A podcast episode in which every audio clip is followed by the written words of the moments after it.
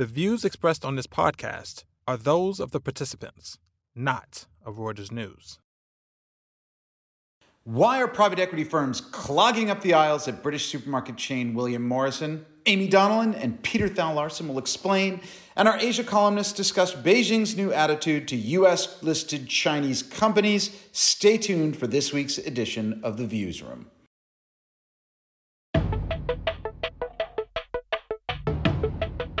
Welcome to the Viewsroom. I'm Rob Cox, the editor of Breakingviews, the financial commentary arm of Reuters News, coming to you from Zurich, Switzerland. In this week's edition, I speak to Aimee Donnellan and Peter Thal Larsen in London about a private equity feeding frenzy for Morrison's, the $9 billion supermarket chain operator. Morrison's has received two buyout offers, one from Clayton Dubilier Rice and another from Fortress, the investment group acquired by SoftBank a few years ago. The grocer's board approved the higher 254 pence a share bid from Fortress, which also has backing from the Canada Pension Plan Investment Board and the Koch brothers real estate arm. And there's chatter about another potential offer in the works from Apollo or CDR itself, whose earlier bid was rejected. Aimee and Peter explain the charms of British supermarkets, at least for the LBO guys. Next up, I speak to Robyn Mak and Yawen Chen in Hong Kong about some shifts in the way Beijing is regulating some of China's best known US listed companies. As Robin and Yawen explained, there are a few different dynamics taking place. One, which knocked shares of ride hailing app Didi Global just days after it went public in New York, is related primarily to data security. The other concerns China's approach to offshore corporate domiciles in places like the Cayman Islands, which have allowed them to get around certain rules at home so they could raise capital from U.S. investors. As Yawen tells it, the changes could hamper that flow of money. Give a listen. Private equity firms are clogging the aisles at WM Morrison. I guess that's William Morrison to those of us outside of the UK. Is that right, Aimee? Yeah. So it's a nine, it could be $9 billion LBO, the supermarket chain. What is, and we've got, I think, three potential contenders in there. You've got Clayton Dubilier Rice, Fortress, and possibly Apollo. What is it about Morrison's that's so attractive to these guys? Well, it has been a very interesting month in grocery chains uh, in the UK. So this all kind of started midway through last month, uh, where Morrison's came out and said that they had um, received and rejected an offer from Clayton Dubilier and Rice. Um, and little did we know that actually a parallel conversation was going on at the time um, with Fortress Investment uh, Group, uh, which obviously is the SoftBank owned group. And they are in a consortium with Canadian Pension Fund and uh, Koch Real Estate, which is the real estate arm of Koch Industries. So, yes, there's lots of interest. And then we also heard that Apollo apparently is also considering a bid uh, for Morrison's. So plenty of interest. Um, and we're and for Morrison's, there's there's kind of I guess there's a few things that could be going on. One of which is is is really the property. So there's a property element to lots of these UK grocers. Morrison's more than any. It owns about 85% of its freeholds, and at the last annual report, they said that was worth about six billion pounds, which is about 90% of their market value. So if you were a private equity buyer and you were looking at uh, this supermarket chain, you might think to yourself, well, what I can do is a big sale and leaseback program. So I will sell the property, get a bunch of cash, and then I'll just pay rent to whoever then owns that property. So right. That's the big interesting things. But, but so Peter, are you a shopper at Morrison's or are you more of a Waitrose guy? I can't remember. Um, uh, I have to say I'm not a regular shopper at Morrison's, not necessarily out of out of any kind of particular brand affiliation, but more because um, that Morrison's tends to be uh, that their supermarkets tend to be more in the north of the country. Um, although they did actually they made an acquisition a bunch of years ago, which which expanded their footprint a bit. But uh, I live in London, and there aren't that many Morrison supermarkets in London, so um, um, so that's uh, uh, why I'm not there. But they've, I mean, you know, they're they're sort of the underdog. You know, they're the number four in the market behind Tesco and Sainsbury's and Asda, um, and they've sort of done some interesting things. Um, they've sort of, you know, they've made a big thing out of out of uh, uh using more local produce and and and working with small farmers. Um, they've they've also got an interesting uh, sort of thing with Amazon where they basically supply Amazon's uh, groceries for its uh, its grocery delivery service. So so they're sort of a scrappy underdog, but it's still it's pretty remarkable um, that that you know this this this this company, which is the number four in in what has always been a very competitive market, um, is is facing all this interest. I remember they bought, didn't they buy Safeway back? There was a bit a bit of a art of takeover battle for Safeway. You remember well. That's I very impressive. I do, I do, actually remember shopping at a Safeway. It could only have gotten better under Morrison's. But um, Aimee, so the, there is this issue. There's the property. There's a bunch of things that you can do with it. But it sounds to me like, at least with the deal that they reached with Fortress, which is owned by SoftBank now, kind of curiously, um, that they actually have said that they were going to maintain the, or it sounded like they were making certain uh, promises that they wouldn't chop it up for yes. spoils. Yes. explain that a bit. How are they going to get an IRR that's, that that matters, an internal rate of return that meets these private equity guys' um, hurdle rates if they can't actually uh, do what what you said would actually make it work? Yes, I mean we've kind of run the numbers, and at the 6.3 billion pound offer, it doesn't look like they can get anywhere near the kind of 20% um, internal rate of return you would expect for a private equity buyer. Um, and as you say, they have included um, what they've called um, intentions. So that along with this statement that Morrison sent out last Saturday morning, they also said that they were going to um, protect jobs. They were going to uh, keep the minimum wage at around 10 pounds an hour. Um, they were going to keep the headquarters in Bradford. As Peter said, they tend to be very focused on the north of the country, so that is important. Um, and then crucially, yeah, they, they basically said that they don't intend to do any material sale and leaseback program. So that definitely would would impact the kind of return um, that they would be able to to get um, looking at the numbers that we have. Um, but there is an interesting element to these uh, assurances or promises. Um, so they're, they they look very robust. Um, some of the language is is a little bit vaguer than others.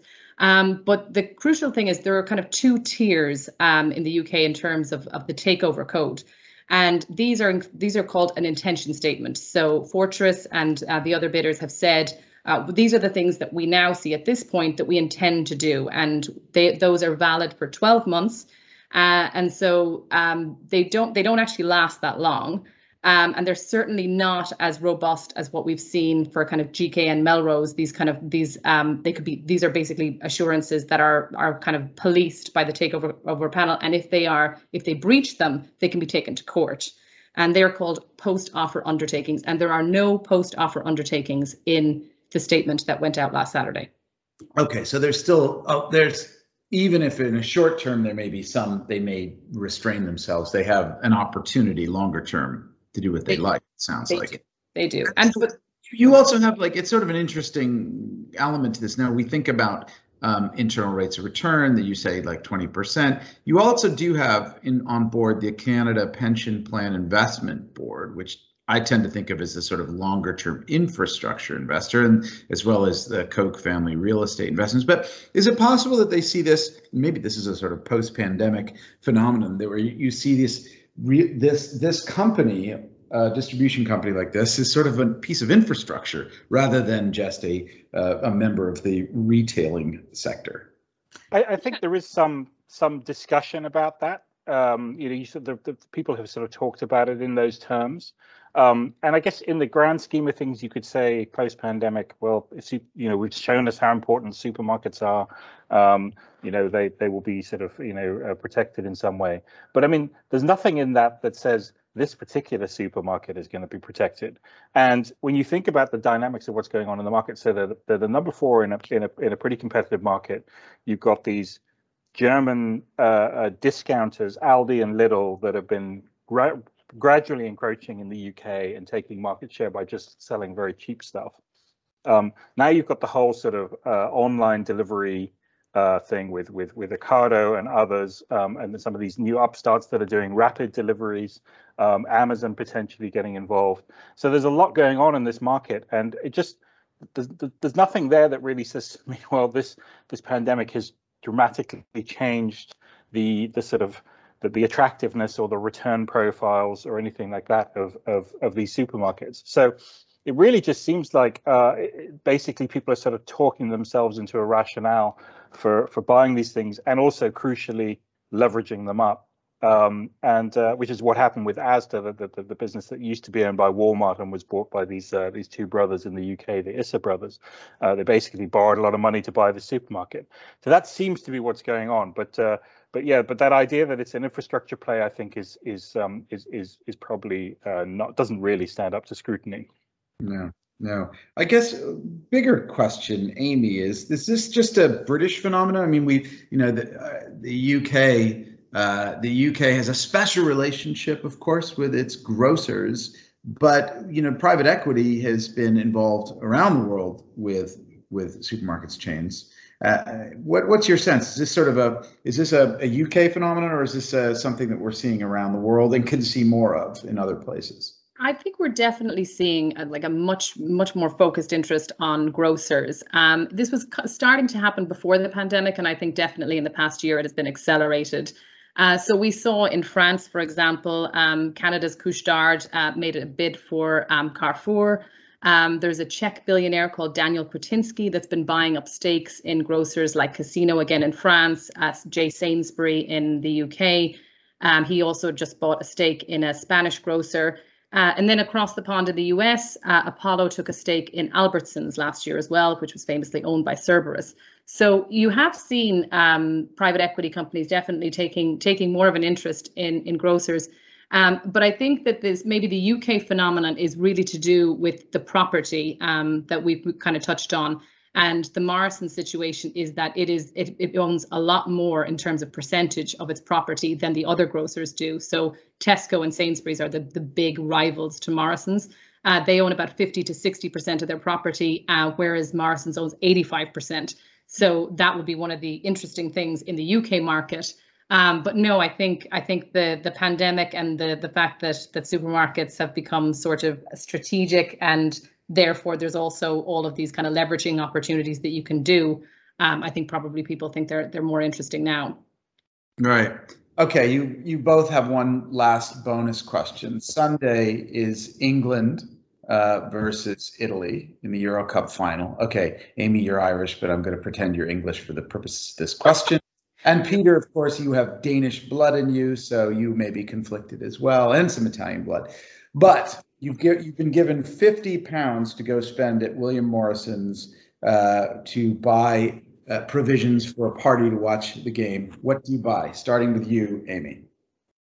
Oh, provisions. Um, I would buy probably plenty of beer um, to to prepare probably for the fact that Italy is going to win, and there'll be lots of sad faces around England.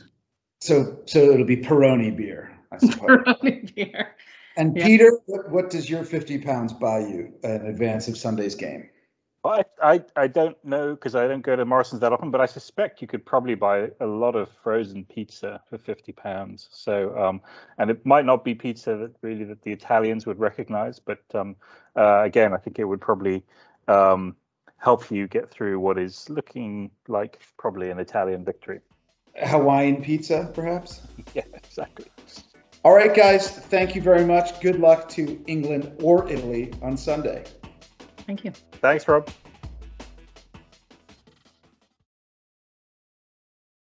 Robyn and Yawen, great to talk to you guys. There's been a lot of really interesting stuff coming out of uh, China, all the way across to New York uh, this week. So let's start with what happened with Didi, which is sort of like China's Uber, right, Robyn? They went public and then they went and vomited all over the stock exchange this week. What actually happened?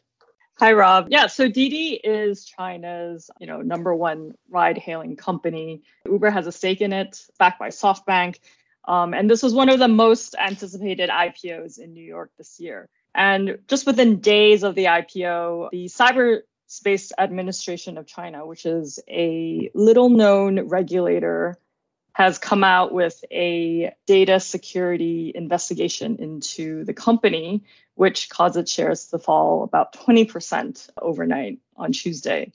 This is it's a really interesting development because this regulator, uh, the CAC, it's mostly known for being for online censorship. But recently, they've really bulked up and they're now leading this very prominent charge from President Xi Jinping on cybersecurity and protecting uh, national data. So it's a huge test case in some ways because China is rolling out a lot of new data security laws and they are now being applied to Didi, which is going to be the most high profile target. Um, well, some of these things, so so they've ordered their app stores in China to remove Didi from their app, which is a huge deal, right? And and the argument was that it had somehow Ill- illegally collected some users' data. Is that is that the charge from the Cyberspace Administration? Yeah, so it's not clear what exactly the issue is. So the Cyberspace Administration has come out, you know, recently and said that they want to protect critical information infrastructure. And it's not really clear what that means. But Didi, because they are a transport company, they have a lot of uh, traffic data, which could be quite critical, could constitute as a critical information infrastructure operator. But on the other hand, they also have, you know, millions and millions of users. And yeah, the cybersecurity is is now accusing them of, you know, illegally collecting this data for whatever purposes. Okay, so the Chinese government sat coming out and telling companies or ordering companies to do something is not all that shocking.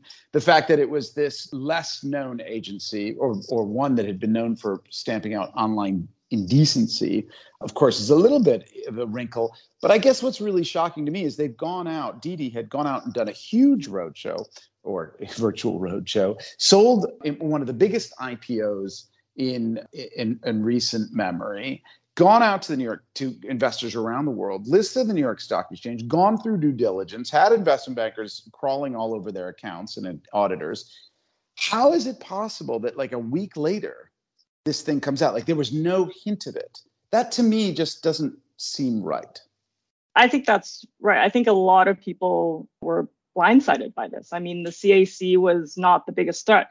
Even days leading up to the IPO, the biggest threat that a lot of people were worried about was antitrust, um, because Didi was implicated in an antitrust investigation. So for you know the CAC to just come out with these new data security laws and a cybersecurity investigation into Didi, it's almost as if they didn't want Didi to go public in the first place. And because they couldn't do anything to stop it, um, you know, they were just extremely unhappy and they kind of did this to get revenge. Right. So after the fact, they basically seem to punish them. The problem is what you're doing is punishing, you're punishing the investors who bought into it. You're essentially punishing the or or hurting the view of of companies that are raising capital outside of China. That that just seems a little bit like a, a you know a spiting you know slicing the nose to spite the face. No. No, I think that's right, and I and, and I think for years there has been this tension that you know a lot of Chinese companies they need foreign capital and they have benefited a lot from being able to list in the US. But at the same time, Beijing is increasingly uncomfortable with that because of national security concerns. And also, most of these companies, including Didi, they use offshore structures like Cayman Island holding companies, which put them puts them outside of the purview of Beijing and a lot of the local regulations. So um, we should but that's see starting to change yeah. now. Well, that's interesting. You bring let's bring Yawen into this because the, the Chinese government also came out a couple days after beating up Didi with these new guidelines to step up supervision on Chinese companies that sit abroad. Yawen, what what was what is it that the government has essentially said here? Um, yeah, it's it's quite unusual for the State Council and the General Office of the ruling Communist Party to lead a fairly capital market concentrated document touched on overseas listings of all these Chinese companies.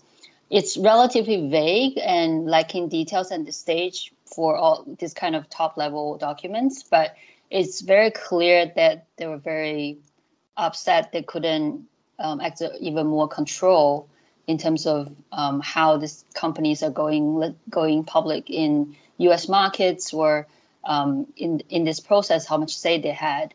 So what usually happened in the past is that um, those Chinese companies would uh, regularly check in with regulators, and there's some kind of window guidance going on if a listing is not seen as favorably, or they wanted those companies to delay their listing somehow. Um, and according to the Wall Street Journal, Didi was the rebellious one that didn't listen to the warnings from the cybersecurity regulator. Um, so I think that's why there's such a strong reaction afterwards as well. And according to this new rule, um, it sounds like they wanted to amend how they assess the VIE structure, which basically means that Chinese companies could have escaped domestic review by establishing all these Cayman Islands or British Virgin. So, so um, maybe islands. let's just step back for a second. So basically, Sure. the way you you've described it is most companies, big Chinese companies, including big one, big big titans like Alibaba, rely on a complex web of foreign and domestic structures that are known as these variable interest entities, which are Right. essentially, I don't know, they're subsidiaries or holding companies uh, in a way that are based in the Cayman Islands, which somehow gets them out of, makes them a little bit out of the, the grip of Beijing, um, even if it doesn't make them US companies, but it allows them then to list in the US. Is that how it works? Correct. They're basically shell companies that are Mm. um, parent companies of all these Chinese companies that actually run the operations on Chinese soil. So that solves the problem of one. Um, Ch- China has a very strict rule towards you know um, granting licenses to foreign investors or foreign companies. So by ha- by leaving the operation side to the Chinese companies, the Chinese subsidiaries, um, they can avoid running into this foreign domestic licensing issue. But then having a foreign company outside of China that is going listed in the States, they can avoid this lengthy review process at home for targeting Chinese companies. And now they're basically just saying uh, we're reviewing this. They haven't actually given full cl- full clarity on what they're what they're going to do about it. No, but but I, I think that's the direction they're going. They clearly are very upset that they couldn't exert more control on, on, on all these listings. Okay, so if I pull all this together, and Robyn, I mean, it sounds to me like that gravy train or that uh, that that flow of capital from global investors via New York back to China is being impeded by the Chinese authorities more than anything else. Yeah, I think that's absolutely right. I, I, on one hand, you have a lot of regulatory uncertainty now, not just with antitrust, like we've seen with Alibaba, but also now data, um, which pretty much applies to every tech uh, company out there. Um, so there is going to be, you know, regulatory risk, but at the same time, you also may have the government stopping Chinese companies from listing abroad. Um, so there, th- those are just two factors that will completely uh, impede the, you know, Chinese listings bonanza that we've seen over the past few years. Will is this Yeah. done for some big public policy decision like okay, but we want to we want to foster Shanghai as a destination as a as a form, formation of risk capital or we want to put, you know, keep Hong Kong in some important fact. Is there something there beyond just fear of of lost control? I mean, I think I think that's a good question. I think there is, um, for sure, Hong Kong and Shanghai will benefit from this. Um, but at the same time, I think you know I, I don't believe that the government wants to stop all companies from going abroad to the U.S. I think they just want to have a bit more control over the process. I think another factor is this delisting threat from the US. It's unclear what would happen if the PCAOB asked Chinese companies for, you know, more data to for them to audit. Um, so that that is probably on the back of Chinese regulators' minds when they they're viewing all these listings. Right. All right. Well, it sounds like a rocky period for investors in Chinese companies in the States. Um, but uh, we'll have to keep looking to your guys' stories to try to un- figure out what's going on. Thank you both so much. Thanks, Rob. Thanks. That's our show for the week. Thanks to our producer, Freddie Joyner New York. Our final thanks go to you, our listeners, for tuning in. Subscribe to The Viewsroom and our sister podcast, The Exchange, on iTunes, Spotify, or wherever you go to get your high quality podcasts. And check us out every day at breakingviews.com. Thank you.